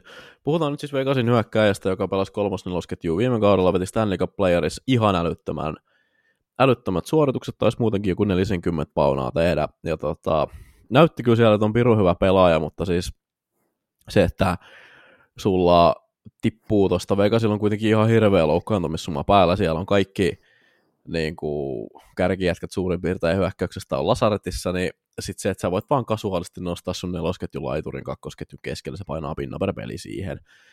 Siinä on ainakin yksi semmoinen, mikä tulee välittömästi mieleen tällä nollavalmistautumisella. Joo, ja tämänkin kirjoitit tuohon kuukausikoosteeseen, ja mä nostan myös saman pelaajan kuukauden yllättäjä, jonka nostin nyt tammikuulta. Koko kauden yllättäjäksi Boston Bruinsin Charlie Coyle on aivan tykkikautta pelaa, eli siellä ollaan tällä hetkellä, kun katsoo Charlie Coylin viime kautta, jolloin oli kasassa 45 pistettä 82 peliin. Nyt 51 peli pelattu, niin siellä on sama pistemäärä. Joo. Ja edellinen kausi 44 pistettä. No sitä edellinen kausi oli 51 peliä ainoastaan 2021 kausi, jolloin teki 16 pistettä. 19-20, 37 pistettä. 18-19, 28 pistettä. Hän on kerran eläessään tehnyt 56 pistettä Minnesotassa 16-17 kaudella. Muuten ei olla menty yli 50 pisteen, eli hän on nyt 51 peliä pelaanneena 5 pisteen päässä 50 pisteestä, 45 pistettä kasassa. Näin hienosti kielellisesti muotoiltuna tämä asia. Kyllä, mutta siis tuohonhan voisi laittaa koko Bostonin keskikaistan. Voisi totta kai, Van Riemsdykit ja ylipäätänsä koko Bostonin, mutta niin tämä Charlie Coyle on ollut iso yllätys, ja totta kai vaikuttaa paljon, että pelaa niinkin keskinkertaisten pelaajien kanssa paljon kuin David Pastrnak ja Brad Marchand. Kyllä. Se, mikä mulle tuli kans, ei ehkä pitäisi nyt niinku tämmöisen jo valmiiksi niinku itsensä esittäneen tai esittäytyneen tähtipelaajan kanssa niinku yllättyä, mutta se, että Elias Pettersson on kuntapuntariin ampunut tässä 34 pinnaa kiekoista sisään, niin se on kyllä jotain sitten taas. Joo, siis Vancouverin joka pelaajan, niin kuin J.T. Miller, Elias Pettersson, nyt niin etunenässä, niin Besser myös, niin heidän laukaisuprosentithan on niin ihan sairaat ollut koko kauden. On. Siis nehän viimeistelee joukkueena ihan niin kuin yliluonnollisella tasolla, ja mä oon pikkusen närkästynyt, koska mä kirjoitin kauden alussa siitä, miten toi kupla tulee poksahtaa niin rajusti, kun siellä jätket painaa joka laukauksen verkko, että ei varmaan tule kestää. Että niin kuin koko menestys perustuu siihen, että äijät ampuu joka toisella vedolla kiekon reppuun ja Demko torjuu läheltä ihan kaiken, että tämä kestää joulun saakka, ja sitten toi on taas rämpimässä toi joukku, mutta ei ole nyt vielä kyllä puksahtanut. Ei olekaan. Mutta sitten mennään seuraavaan kysymykseen. Eli suurimmat pettymykset. Ai että, ikävää heittää nuori kundi pussin alle, mutta Logan Cooley. Okei. Okay. Sydämeni särkyy, Logan Cooley. Miksi teit minulle näin, Logan Cooley? Ensimmäisen 10 matsin jälkeen mä katsoin, että tässä on nyt se. Että mä virittelin vähän jo semmoista kohautusanalyysiartikkelia, että tässä on nyt se kundi, joka haastaa Bedardia Calderista. No sehän nyt ei tietenkään ollut sitten hän, vaan itse asiassa toinenkin, että olisi suurimmaksi yllättäjäksi voinut ja ehkä pitänytkin nimetä, eli tämä Brock Faber, kenestä kaikki nyt on kyllä huutanut jo viimeistä pari kuukautta, mutta siinä on ollut yksi ihan hyvä kandidaatti, mutta joka tapauksessa Logan Cooley mä katsoin, että juman keuta toi on hyvä, ja nyt se vetää nelosketjussa, ja se ei tee mitään pisteitä enää, se on kadonnut ihan täysin, ja Arizona pitäisi heittää Tucson Roadrunnersin puolelle. Se voisi olla ihan hyvää vauhtia. Siis taidothan sillä riittää, niin kuin kyllä pelaan NHL:ssä. Mä en tiedä, mitä silloin oikein tapahtui. Se oli niin perhanan hyvä. Siis se myi samalla tavalla kuin liigan puolella Aidan Dudas myi mut alkukaudesta. Mä katson, tossa on nyt se äijä. Ei ole. Se vähän lopahti. Näin se menee. Mä heitän 2 nimeä. Timo Maier, tällä hetkellä 36 pisteen vauhdissa. 36 peliä pelattuna ja 19 pistettä, ja toinen on sitten NHL virallinen myrkyttäjä Pierre-Luc Dubois, 48 peliä pelattuna 10+10, 34 pisteen vauhdissa, ja kuitenkin hän on niin kuin matkalla täyteen 82 peliin, eli Maier on ollut sentään sivussa jonkun verran, ja pistemäärä on käytännössä sama, ja tämä Dubois on -16 aika häijyä. Joo, ja siis Kings hän näyttää nyt sen Dubois palkkakuitin kanssa sitten ihan todella tyhmältä tällä hetkellä, että sitä varsin kesällä jo pohdiskeltiin ympäriinsä, että onpas aika melkoinen riskiveto, että nyt haetaan sitä kania sitten atusta. Duboillahan on siis, hän on klassinen tämmöinen niin kuin fiilispelaaja, että sehän on pirun hyvä lätkäjätkä silloin, kun sitä kiinnostaa. No nimenomaan silloin, kun sitä kiinnostaa, mutta aika harvoin on kiinnostanut. Näin. Siinä oli tässä kyseisessä kimanttijaksossa, mäkin kuuntelin tämän, kun sä laitoit mulle tämän kohdan, niin mä kävin sitten kuuntelemassa ihan koko komeudessaan, niin siinä nostettiin, Mäkinen muistaakseni nosti, että hän näkee ehkä tämmöisen Ryan O'Reilly-tyylisen urakehityksen, minkä kyllä erittäin, sanotaanko lämmin sylisesti ottaisin vastaan, koska itse pidän Ryan O'Reilly, tästä nimenomaan tästä karvaperseen O'Reillystä. Tarinasta, niin ja tästä tarinasta, kyllä. Ylipäätään, näin se menee. Ja siitä lavasta, herran jumala. Kyllä. Tiedät varmaan, mistä puhun. No tiedän, semmoinen sähälymäärä. Silloin se on Janne 15 vuotta takaperin. Kyllä. 15 vuotta takaperin, kun jokainen pelasi koulusählyä vielä harrasti jossain, ehkä perjantai-kerhossa, niin sitten oli niitä Excelin semmoisia punaisia mailoja, missä oli se. No se oli just se Janne Tähkänlapa. No kyllä.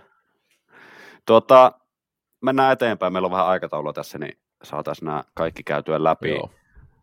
Aikooko Flamesin GM Craig Conroy lähtee rebuildaamaan Flamesin kokonaan, vai olisiko retooling parempi?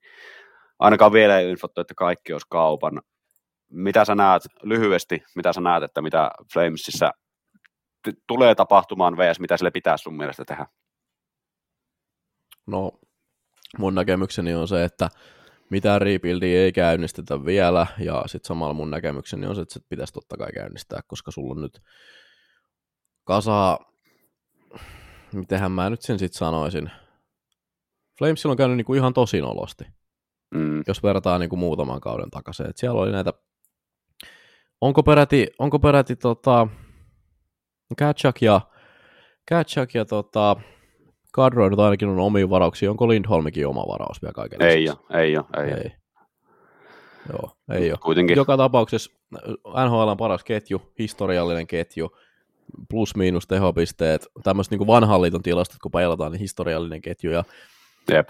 Niin kuin homma kulkee ja tälleen, ja sitten niin yhtäkkiä sulla ei ole niin kuin mitään. Et sulla on samanlaisia palkkanauhaa, sulla on kaverei, mutta tekee puolet vähemmän pisteet, ne on käytännössä ihan täysin hyödyttömiä jäällä. Ja niin kuin, kyllä on tosi nolosti käynyt Calgary Flames. On käynyt nolosti, ja tämä niin kuin... Tämä, mitä sillä tullaan tekemään, niin tätä voidaan kutsua niin kuin retoolingiksi, mutta mä oon samaa mieltä, että se pitäisi rajauttaa koko paska. Näin se menee. Sitten taas mä kyllä, tavallaan sen retoolinkin mä ymmärrän, koska jos sä nyt tässä kohtaa rupeat näitä Nazem Kadri ja Jonathan Huberdeilta sun muita kauppaamaan, niin sä joudut ottaa niin paljon takkiin niin kuin kaikessa valossa. No joo, se on ihan valintoa. Sitten tuossa palkassa myös sä joudut pitää ihan älyttömän määrän liksaa, että sä joudut ottaa sinne niin paljon käkeen, että sä kyllä niin kuin pissit omiin muroihis aika runsaasti. Jos sä tässä kohtaa sitä lähdet tekemään, niin mä en sinänsä niin kuin en syytä heitä siitä, että he pistää vielä sormet ristiin ja toivoo, että ne olisi nyt heräisi. Niin, kyllä. Joo, siis tää vaan niin kuin tää mun mielipide tulee siitä, kun katsoo tätä sopimustilannetta. Siellä on, ootapas nyt kun mä katson tästä, siellä on pakkeja pelkästään Viikar, Anderson ja Braden Pashal, kellä jatkuu sopimus tämän kauden jälkeen. Kaikki muut on ufa. Ja sitten niin hyökkäyksessä niitä jatkuu nyt sentään vielä pariksi vuodeksi Mansiopaarille ja Kuzmenkolla ja Sarankovicilla. Joo. Mut niin, joo, se on ihan totta. Siihen retooling tuolla on niin palasia silleen, että kun ne luovuttaa tämän kauden osalta, luopuu Hanifin Tanev ainakin lähtee.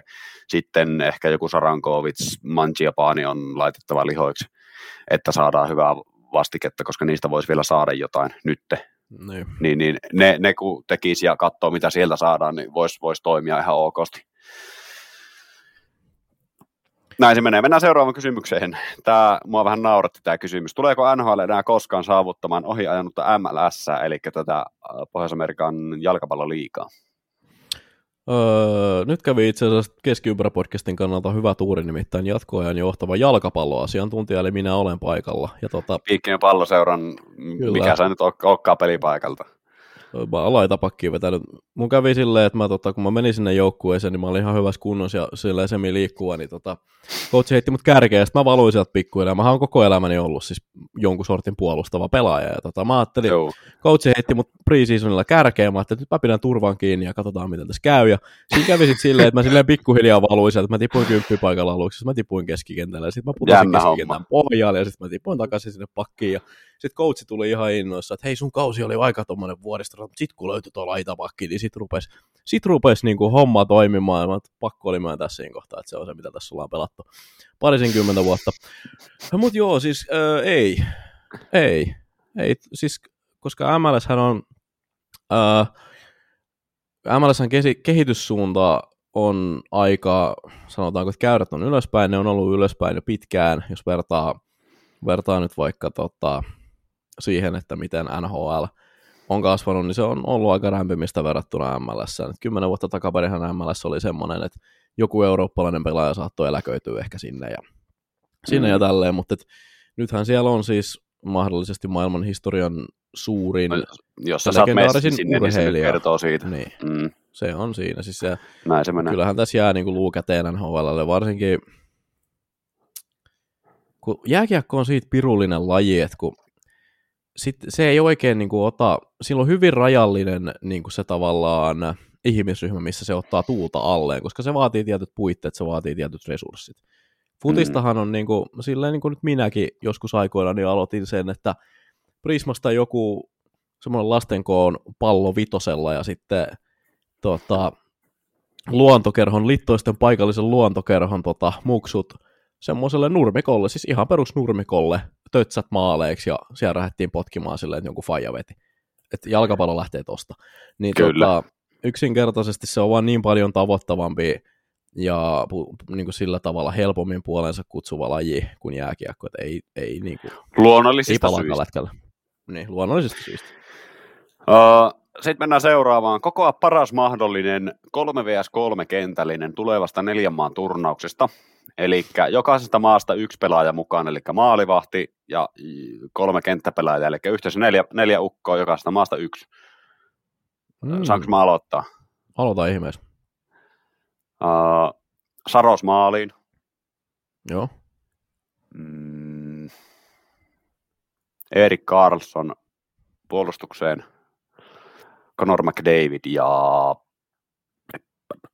Jack Hughes hyökkäykseen. Mulla on myös Jack Hughes.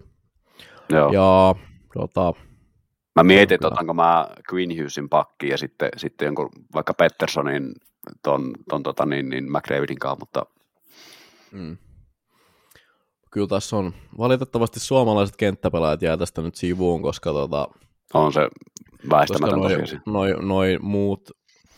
Ja kyllä mä voisin vielä nähdä ehkä jonkun Rantanen argumentin siellä, mutta se, että tosiaan sit se pakottaisi sut jättämään pois just jonkun. Siis Jack Hughesihän on pakko olla siellä, Conor McDavidin on pakko olla siellä. Jos ei McDavid, niin McKinnon. Niin, jompikumpi Mac joka tapauksessa. Laitetaan vaikka se McDavid siihen, kun puhutaan, no joo. Mutta mitä siihen nyt pakkiin sitten jää? Mä pyörätän pikkusen ihan, ettei tule ihan täysin identtisen joukkueita, niin mä heitän Ulmarkin häkkiä ja laitan Heiskasen pakiksi siihen. Niin, se huono ole sekään. Tai sitten vaihtoehtoisesti just joku Makar siihen pakkiin, jossa saa pelata siinä ja sitten Rantanen hyökkäykseen. Jep. Vastattiinko me tässä tähän seuraavakin kysymykseen, joka kuuluu näin, että kumman ottaisit mieluummin joukkueesi, McKinnon vai McDavid? Mä ainakin vastasin kyllä, mä otan McDavidin. Mä otan McKinnonin tällä hetkellä. Okei, mennään sille. Mä otan, en tiedä tarvitse siihen perusteluja. Mutta... Ei tarvitse perustelua. Voittaako Toronto Maple Leafs ikinä kannua? Kyllä se vielä joskus voittaa. Kyllä mä uskon siihen, että ne vielä joskus voittaa. Sanotaan... Kyllä seuraavan 10 vuoden aikana ainakin kerran nasahtaa Toronto. Tai sanotaan, että maks kerran. En usko dynastiaan kuitenkaan. Siellä ollaan nyt sormet ristissä sen suhteen, että saadaan hyvät kaupalliset telkkaridiilit ja vedonlyöntidiilit sun muut vastaavat saadaan käppiä vähän ylöspäin, ettei olla aivan pulassa. Tällä hetkellä Torontollahan on, mitä se nyt sit on, yli puolet käpistä kiinni 4 pelaaja, jos mehän nyt tiedetään, että se ei ole. Se ei pitkä se juoksu. Se ei ole voittava. Se nyt on nähty jo monta kertaa, että sillä ei voiteta mestaruuksia. Näin se on. Sitten Puljujärven NHL-näkymät seuraavalle 10 vuodelle. Minkälainen pelaaja hänestä voi vielä tulla? Vastaatko sä vai vastaanko mä? Mä vastaan. Sä lähdit jotain keräilemään sieltä. Pulju, laadukas 3. ketjun hyökkääjä, jota pystyy tarpeen tullen käyttää jossain YV:llä, AV:llä. Varsinkin AV:lle voi olla ihan käyttökelpoinen, mutta laadukas plusmerkkinen 3. ketjun hyökkäjä. Samoissa mennään. Tämmöinen Joel Armia-tyylinen urakehitys. Näinpä. Ja se on se, mitä varmasti Puljujärvi myös itsekin lähtee tavoittelemaan tässä kohtaa. Se on ainut oikea reitti. Ja seuraavakin kysymys liittyy Puljujärveen. Pelaako Pulju loppukaudella ykköskentässä? Mä sanon näin, että jos pelaa, niin sitten on jotain väärin Pittsburghissa. No Pittsburghissähän on tällä hetkellä laituriosaston puolelta jo aika paljon väärin. Ei se nyt mikään ihan hatusta heitetty. Jos sanotaan, että jos Penguins vaikka treidaa Kentselin tuosta, niin niiden ykköslaiturithan on sitten Riley Smith, joka hajoaa tasaisin väliajoja, ja Rickard Rakell, joka on Rickard Rakell. Niin on se nyt ihan mahdollista. Ja Brian Rust hetkinen, onko se nyt täältä IR vai mikä sen tilanne on tällä hetkellä? Pelaa se. No joo, mutta siinä on joka tapauksessa siinä on 2 laiturille tilaa. Ja sitten kun otetaan vielä tämä Puljujärven uskomaton kyky päätyä paikkoihin, mihin sen ei pitäisi päätyä, niin kyllä mä, siis se voi kieltämättä olla siinä, se on ihan totta. No niin. Se on, mutta mä sanotaan näin, että pistää sormet risti, ettei Puljujärvi tuu olemaan siinä ykköskentässä. Tiedätkö miksi? No. Sen takia, että se... Niinkö, miten mä sanoisin, pääsee nyt vähän tutkailla vetämään nimenomaan näitä 30 minuuttia. Ja ihan rauhassa sieltä rakentaa sitä uraa. Tuonne ykköskenttä, kakkoskenttä jutut ehkä sitten joskus muina kausina. Näin. No sitten, olisiko siitä Gretskistä jaksoa? Tehdään jossain kohtaa ihan ehdottomasti. Sitten seuraava kysymys. Kenellä on NHL:n laadukkain lyöntilaukaus, esim. top 3 parasta? Aika mielenkiintoinen kysymys. Kyllä. katkes... No Ryan Pulog ainakin tulee ekana mieleen. Sitten tulee tämä Vancouverin tsekkipakki Hronek, kyllä. Mutta sieltä löytyy myös hyviä hyökkäjiä, kellä aika hyvää kutia. No, onhan tuohon pakko sanoa Evan Bouchard. Se on Bushbaum, mikä se on? Bush, on joo, nimenomaan. Siis Bouchardilla oliko yli puolet enemmän, yli 90 mailia tunnissa ammuttaja vetoa NHL:ssä tällä kaudella kuin kellään muulla. Niin ehkä se kertoo kyllä jotain. Se Ronekin maalihan oli ihan älytön. Se, mitä niin, sekin oli? 170 vai? Se meni niin kuin veskan kamoista läpi se kiekko. Joo, se oli ihan älytön tälli, että siinä ne varmaan tällä hetkellä on. Elias Petterssonillahan on oikeasti kova lämäri. Se, niin. Ja kyllähän ja sitten on tietenkin näitä vanhan liiton tämmöisiä. Koltan paraikka. Niin, tämmöisiä sitten 10 vuoden, silloin kun se lämäri on ollut vielä vähän niinku trendissä, niinku kavereja, ketkä on ollut primissaan silloin, niin kyllähän nyt tietenkin lämärillä osaa vetää, mutta mä itse nostan kyllä, mä sytyin niin paljon sille Ronekin maalle, mä sanon itse Ronekin. Mä sanon Bouchardi. Joo. Kovimmaksi. Pistähän pauselle hetkeksi. Mä pistän pauselle. En jaksa editoida sitten, että nyt tää tulee kaikki narulle. Sitten mennään eteenpäin, Leevi Raas vähän kovaa levyltä taas tilaa. Sitten mennään tämmöiseen kysymykseen. Kuka tai ketkä pelaajat on tällä kaudella nostaneet eniten tasoaan suhteessa viime kauteen tai viime vuosiin? Ja osittainhan tähän me vastattiin Charlie Coyle, se on pakko sanoa. James Van Reams, kaikki nämä tulee ekana mieleen itsellä. Joo. Tuleeko sulla jotain heittää tähän? No aina kun on tämmöisiä kavereita, ketkä pomppaa AHL:sta pysyväksi NHL:n puolelle, niin se on tietenkin aika selkeä merkki siitä. Toki AHL:ssäkin on paljon NHL-tason pelaajia. Mutta Michael Carcone on se nimi, ketä haen tässä. Joo, Michael Carcone on se nimi, ketä haen tässä. Filip Kurashev, toki hän on elänyt sillä, että hän on pelannut Bedardin siivellä, mutta joka tapauksessa tehnyt ihan hyvin pisteitä, ei sen ihmeempää. Mitä meidän Suomi-poikiin tulee, niin kyllä NHL:stä kuitenkin, tai liigasta varaamattomana, NHL:n ponnistaminen on kuitenkin sen verran hyvä saavutus, että vaikka Valtteri Merellä sahaakin nyt hissipelaajana, niin hänelle täytyy antaa siitä kyllä kans propsit. Tähän muita nopeasti tulisi mieleen. Thomas Harley, nyt... Dallas Stars. Joo, Harley on, se on erittäin hyvä nosto tähän. Ja Jack Hyman.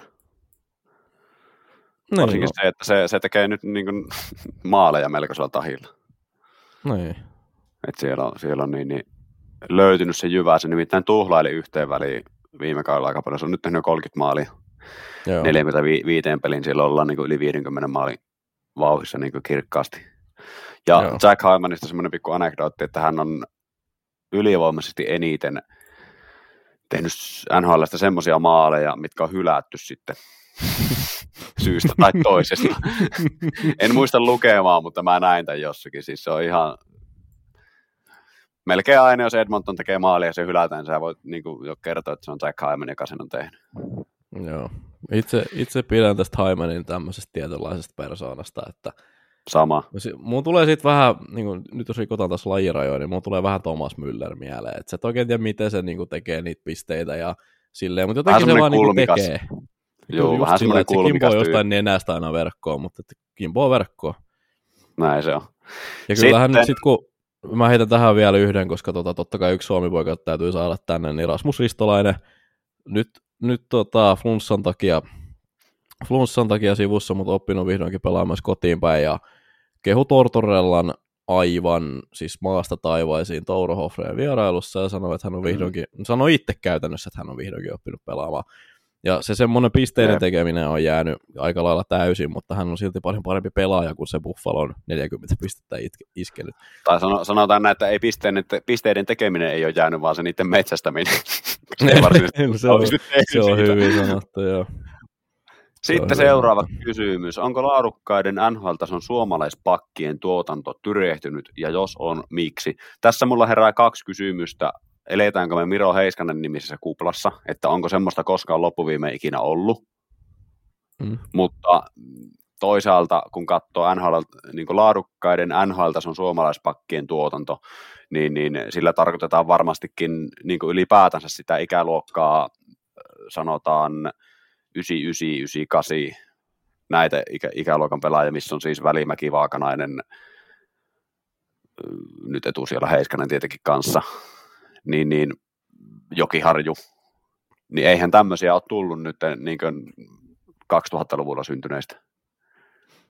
Niin, se on. Nythän tuolla kutittelevat Aaron Kiviharju ja Veeti Väisänen kutittelevat nyt portteja. Innolla seuraan sitä, että... NHL-portteja kutittele vielä, mutta kuitenkin... No ei NHL, mutta... Mainitsemisen arvoisia nimiä. Niin varataan ensi kesänä mahdolliset semmoiset, ketkä saattaa ehkä tulla. Mä innolla odotan sitä, että miten nämä kunnit kehittyy, koska siinä on aika hyvin mun mielestä se mittari, että missä mennään. Niin. Koska nämä on nyt kuitenkin ne kaksi kärkipakkia, niin kuin, mitä tulee tuohon, nimenomaan kaksi suomalaista kärkipakkia, mitä tulee tuohon ensi kesän varausluokkaan, ja molemmat on myös niin kuin, on hajusteltu, että saattaisi ykköskierroksella mennä. Ja jopa Väisänen siellä ykköskierroksen lopulla, sitä on sinne jonkun verran huikuutu. Niin siinähän me nähdään sitten aika konkreettisesti näiden kundien kanssa, että missä se pakkituotanto menee, mutta siis... Niin. Mä voisin sanoa tähän semmoisen pienen jutun, että se pelitapa, mitä kotoisessa liigassa pelataan, se ei varsinaisesti palvele kiekollisen puolen pakkien kehitystä NHL silmällä pitäen. No se ei palvele ihan kauheasti, mutta se kyllä sitten taas toisaalta riippuu liigassa myös ihan coachista, että kenen kohdalle sä oot osunut. Esimerkiksi jos nyt otit sen KK-puolustuspelin tuosta aikaisemmin, niin siellä jos katsoo esimerkiksi sitä, että mitä Charles-Edouard Dastuu saa tehdä, niin sehän saa mennä vipältä siellä ihan vapaasti. Tai sitä onhan jokurit ja tämmöisiä joukkueita, jotka niinku tietenkin vahvistaa poikkeuksena säännön, mutta näin niinku mietitään sitten joku ässien ja kärppien pelistä, niin näitä klippejä, mitä on nähty. Joo, sieltä ei enää semmoista seisoskelua, että se on kyllä joo. Siinä ei tule kellään hiki. Sitten seuraava kysymys. Katsojille, kun kuuntelijoille tässä semmoinen huomautus. Kello on 18.08 ja Leevi sanoi, ennen kuin ruvetaan nauhoittaa, että 18.00 hänen pitää olla takki päällä ulkona menossa. Joo, tässä on vähän tälleen tuli perseen alla. Tilanne ei ole katastrofi, koska siis mä asun aika lähellä Tepsin hallia. Mä oon tykännyt mennä tonne siis noin tuntia aikaisemmin. Ja mä oon käynyt siellä miljoona kertaa, se on tuttu paikka, että se nyt ei ole mikään katastrofi, jos mä oon siellä vaikka puoli tuntia aikaisemmin. Jeep. Mutta nyt sä oot ehkä. Ei, mutta hei, se alkaa 19.30 se peli. No niin, mä katson, se on 18.30 rytmissä. No eihän tässä sitten, vedetään tunti vielä. Ne. Milloin on Arizonan vuosi? Seuraava kysymys. Mitä Salt Lake Cityn vuosi? Niin, nimenomaan. Houstonin vuosi. Milwaukeein vuosi. Ei ainakaan 24 vuosia, ei ole se, koska Arizona on tällä hetkellä NHL:n toiseksi huonoin joukkoja ollut tänä vuonna. Niin pettynyt. Ne aloitti niin hyvin. Niin, tai sama. Siis niin pirteesti, raikkaasti. Se oli playeripaikalla pitkään. Se oli kupla. Se oli valitettava kupla. Jep. Sitten tämmöinen kysymys, mikä paljastaa meidän NHL paneutumisen tietämyksen. Paljonko katsotte kokonaisia pelejä viikossa? Tällä hetkellä todella vähän. Siis se, ennen kuin mä ryhdyin jatkoajalle, niin mun käytännössä elämähän pyörii NHL:n ympärillä, koska mä olin siis semmoisessa elämäntilanteessa, että mulla oli 8-4 duuni, mikä oli siis hyvin tämmöinen perus pienpalkkaduuni, missä sä et etene oikein suuntaan etkä toiseen, etkä mä vaan tavallaan elin elämää. Niin silloin, ja eikä mulla ollut mitään harrastuksiakaan tai mitään, mulla oli futiskin tauolla, niin silloin mä tein siis sillä tavalla, että mä menin nukkuun joskus 7-8 aikaa illalla, kun ei mulla ollut muuta. Mulla oli duuni 8-4, niin mä tein silleen, että mä menin nukkuun joskus 7-8 aikaa illalla, sitten mä heräsin 3-4 aamulla, mä katsoin NRiä. Joo. Mä painoin aamupalat siihen ja mä katsoin NRiä livenä, kunnes mä menin töihin. Ja sitten takaisin himaa sieltä joku lenkki ja nukkumaan. Mutta sitten sen jälkeen, kun on tullut näitä jatkoaikahommia, niin on tullut niin paljon liigatoimituksen juttuja, että tulee kukuttua iltaan saakka niiden takia, koska totta kai Suomen ajassa painetaan, niin syystä, että olen hyvin investoitunut tällä hetkellä liigaan, niin tosi harvoin tulee kyllä nyt kokonaisia matseja katsottua. Olen koittanut sitä jumpata, ja alkukaudesta se onnistukin ihan hyvin, mutta tällä hetkellä on kyllä ollut tauolla. Kyllä. Mulla itsellä se määrä pyörii siinä kokonaisia pelejä viikosta. Se on yleensä jossain 3-6 peliä, mitä mulla tulee viikossa kokonaisia katsottua. Se riippuu vähän, että minkälaisia on, mitä tekee viikonloppuna, minkälaisia primetime-pelejä ylipäätänsä on, että jos siellä on joku San Jose Anaheim tai Buffalo St. Louis, niin en mä kyllä niin kuin kovin niin kuin nahkatakana sitä lähde katsomaan, mutta sitten se riippuu aina vähän siitä. Edmontonin pelithän mä katson kaikki käytännössä. Joo. Ja nyt mitä on katsonut, niin Pittsburghia ja jos on jotain hyviä, missä on suomalaisia, niin kyllä mä ne niin kuin sitten väijyn. Mutta on se niin kuin, eihän niin kuin vuorokaudessa ei välitä tunnit, että kyllähän se on niin kuin pakko sitten koosteet ja sitten syvärata on semmoinen, mikä kertoo tosi paljon. Et niin kuin pakko sanoa, että aika paljon tulee selattua manipakkia ja näitä kaikkea muuta ja sieltä katsottua pointteja, että hetkinen, että tuolla on tämmöinen ja tuolla on tommoinen. Analysoidaanpa sitten lisää, kun seuraavan kerran katsotaan. Se on aika hyvä semmoinen työkalu, kun kuitenkin yrittää sitten pysyä kartalla kaikista 32 joukkueesta. Kyllä vaan. Mutta näin se menee 3-6 peliä. Mulla niin kuin tulee katsottua viikossa kokonaisia. Mä sitten taas, playereissa väijyn. Mullahan jos mun sattuu yövuoro olemaan, niin silloin saattaa olla ainakin selostus sit päällä. Joo, kyllä. Mut joo. Joo, pudotuspeleissä se sitten menee siihen, että niin vähintään 1, ellei jopa 2 per kierros tulee katsottua. Ja mulla kato, kun mä teen yrittäjänä tätä vakuutusmyyntihommaa, niin siis mä katson peliä aina aamulla siis. En mä niin missään nimessä valvo yötä, kun mulla on noita pelejä ja sitten omia pelejä aina illalla. Ei siitä tulisi mitään, että mä herään keskellä yötä ja sitten mä jatkan unia. Ei se ei niin palvele yhtään. Mä katson aamulla, herään joskus aikaisin siinä ja katson pelin jälkilähetyksenä ja juon aamukahvit siinä ja muuta ja kattelee sen pelin joskus 2 yhtenkin aamuun ja sitten alkaa työt. Joo. Sitten tämmöinen kysymys minulle kohdistuu, että mikä on Eemelin perhotaimen ennätys? Tämä on itse asiassa, ootapas nytten, toiselta kesältä kun kalastin, 21 kesältä, Konnevedeltä 63 senttinen luonnontaimen. Se oli hieno kala. Silloin saa vattan täyteen. No en syönyt sitä, ei. Oh, okay. Jos pohjoisessa olisi tullut, niin olisin syönyt, mutta Keski-Suomen kosket on semmoisia, ja Suomessa ylipäätään tuo järvitaimen tilanne, niin se on semmoinen, että varsinkin näissä koskipaikoissa, niin hyvin monessa ei saa syyä, varsinkin jos luonnonkala tulee, niin ei varsinkaan.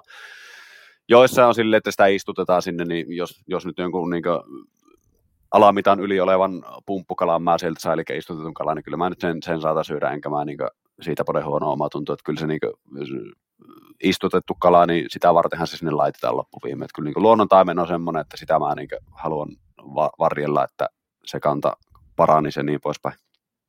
Nyt ihan siis kysyn, koska en tiedä, koska mun kalastustausta on mökiltä, niin virvelin kanssa, niin tuossa kohtaan, kun sä kiskaset sen taimenen sieltä, ja sillä on leuka ihan vitun solmussa siitä koukusta, niin siinä kohtaa, kun se sitten heittää takaisin sinne veteen, niin palautuuko se vai tulehtuuko se leuka, vai mitä sille käy?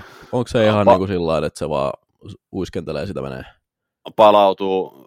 Mun isoveli on mä kerron hänen esimerkin, hän on siis ihan SM-tasolla niin kilpapuolella harrastaa perhokalastusta ja niin hän kertoi siis oli ollut, en muista nyt mikä paikka, jossain Keski-Suomessa kuitenkin, niin oli iso tämmöinen yli 60 senttinen taimen kanssa, niin minkä oli saanut, päästi takaisin, se oli alle tunnissa sama kala uudestaan tullut sieltä ylös. Joo. Niin, kyllä se kertoo, että se palautuu siitä, mutta onhan se on kieltämättä, sen takia mä tykkään käydä pohjoisessa, koska siellä se on oikeasti tiekkä luonnonkala, että se on siellä ja sitä ei kukaan koskaan koukuttanut sitä samaa kalaa, koska onhan se vaan karu fakta, että kun sä menet johonkin tämmöiseen suosittuun taimenpaikkaan Keski-Suomessa, niin ne on monta kertaa saatuja ne kalat siellä. Joo. Se on niinku kylmä fakta, mutta sitten tuo on niinku semmoinen asia, minkä kanssa on tietysti itsekin tullut vähän painittua, että onko se nyt moraalisesti kovin fiksua, että sinne mennään ja kalastetaan se kala ja päästään takaisin, koska ei se nyt mikään nautinto sille kalalle ole. Mutta sitten tässä tullaan siihen, että jos nämä koskikohteet ei pyörisi niinkö vastuullisen kalastuksen kautta perhokalastajien pääsääntöisesti harrastuksen ympärillä, niin ne on salakalastettu tyhjäksi kauan aikaa sitten.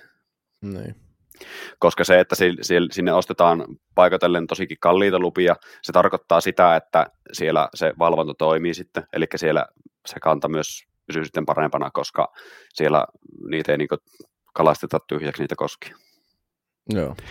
Mutta se kalastuksesta kannattaa kuunnella tämmöinen podcast, Spotifysta löytyy, kun Unelmia onkimasta. Siellä on toiseksi uusimmassa jaksossa, mikä on nyt tullut, se tuli jo itse asiassa loppukesästä. Niin Teemu Hartikainen oli vieraan siinä, niin se kannattaa kuunnella näin, niin saadaan tämmöinen pieni jääkiekko-koneksioni tähän. Niin Hartikainen kertoo omia tarinoita, että missä kaikkialla se on käynyt kalassa, niin niitä paikkoja muuten löytyy, tiedäkö, Venäjästä lähtien, ja no. Se on niin kuin mielenkiintoista kuunneltavaa. Sitten viimeinen kysymys. Kuka tai ketkä ovat olleet jätkien esikuvia? Mikko Koivu. Joo. Siis toi tulee apteekin hyllyltä aina, kun joku kysyy nimenomaan jääkiekosta. Futiksen puolelta tietenkin oman taustat, siellä on sitten tietenkin omat, mutta nyt jos puhutaan nimenomaan lätkän pelaamisesta ja jääkiekosta, niin Mikko Koivu, ja se johtuu siitä, että mullahan ei tietenkään, kun mulla on pelkkä ulkoja tausta, niin mullahan ei tietenkään ole ketään semmoista pelaajaa, kehen mä oon niin oman pelini vaikka mallintanut sun muuta vastaavaa, mutta yksi kaveri, keneltä mä oon, tai Koivu on semmoinen, että häneltä pystyy mallintamaan niin paljon semmoista ryhtiä ja sellaista niin kuin esimerkillisyyttä, semmoista johtajan voimaa, että mä oon sitä niin kuin ihailu aina. Mä tykkään itse kapteenista tosi paljon, mä arvostan kapteenilta tosi paljon ja semmoisia johtajaluonteita, ja itsekin olen välillä saanut futisjengissäni kapteenina toimia, mutta että nämä aina kiinnittää mun huomioon, ja mulle Koivu on kapteeni, ja silloin joskus pikkupoikana jo tämän havainnon tein, että tuossa on poikkeuksellinen äijä tässä kategoriassa, niin se on Mikko Koivu. Joo. Mulla kiekon puolelta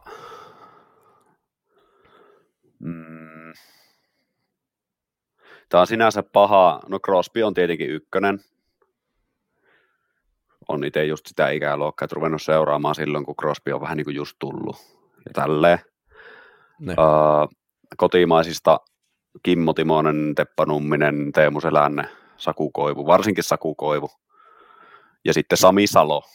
Hän on niin kuin, tää tulee monelle yllätyksenä. Sami Salo on siis pelaaja, ketä mä oon niin kuin kattonut todella paljon ylöspäin joskus junnuna. Mutta sitten kiekon ulkopuolelta, niin. Tietenkin omat vanhemmat. Se on erittäin hyvä nosto. Mulla sama. Jep. Varsinkin faija semmoisena miehen mallina. Ei sillä täidissäkään mitään vikaa olisi, mutta pikkupoikana niin oma isä oli kyllä semmoinen, että siitä kelpasi ottaa malli. Se on helvetin kova äijä. Joo, eikö hän vedä nämä Teivistä Teippiin podcastin välispiikit? Joo, kyllä vaan. Se on tämmöisellä sukulaisvivulla hankittu, ei tarvinnut maksaa kenellekään välispiikeistä. Kun jätkä sattuu siis olemaan pitkälinja keikkailija ja muusikko, ja se on tottunut mikkiin huutelemaan ihan niin kuin junnusta saakka, niin mä tiesin, että mä voin luottaa, että lähtee. No niin. Meillä rupeaa olemaan jakso paketissa. Pääset pikkuhiljaa kohti hyvää aikaa. Turkuhallia. No, kyllä. No, kollegat onkin sopivasti jo paikalla, ollaan koko Teipistä Teippiin kolmikon kanssa iskemässä sinne tänään. Niin Mut joo. Ei mitään. Tsemppiä sinne, kiitos kun tulit stunttaamaan Anttia, ja palataan asiaan sitten ensi viikolla Keskiympyrän kuuntelijoiden kanssa ja sun kanssa sitten joskus. Moro. Morjes ja kiitos.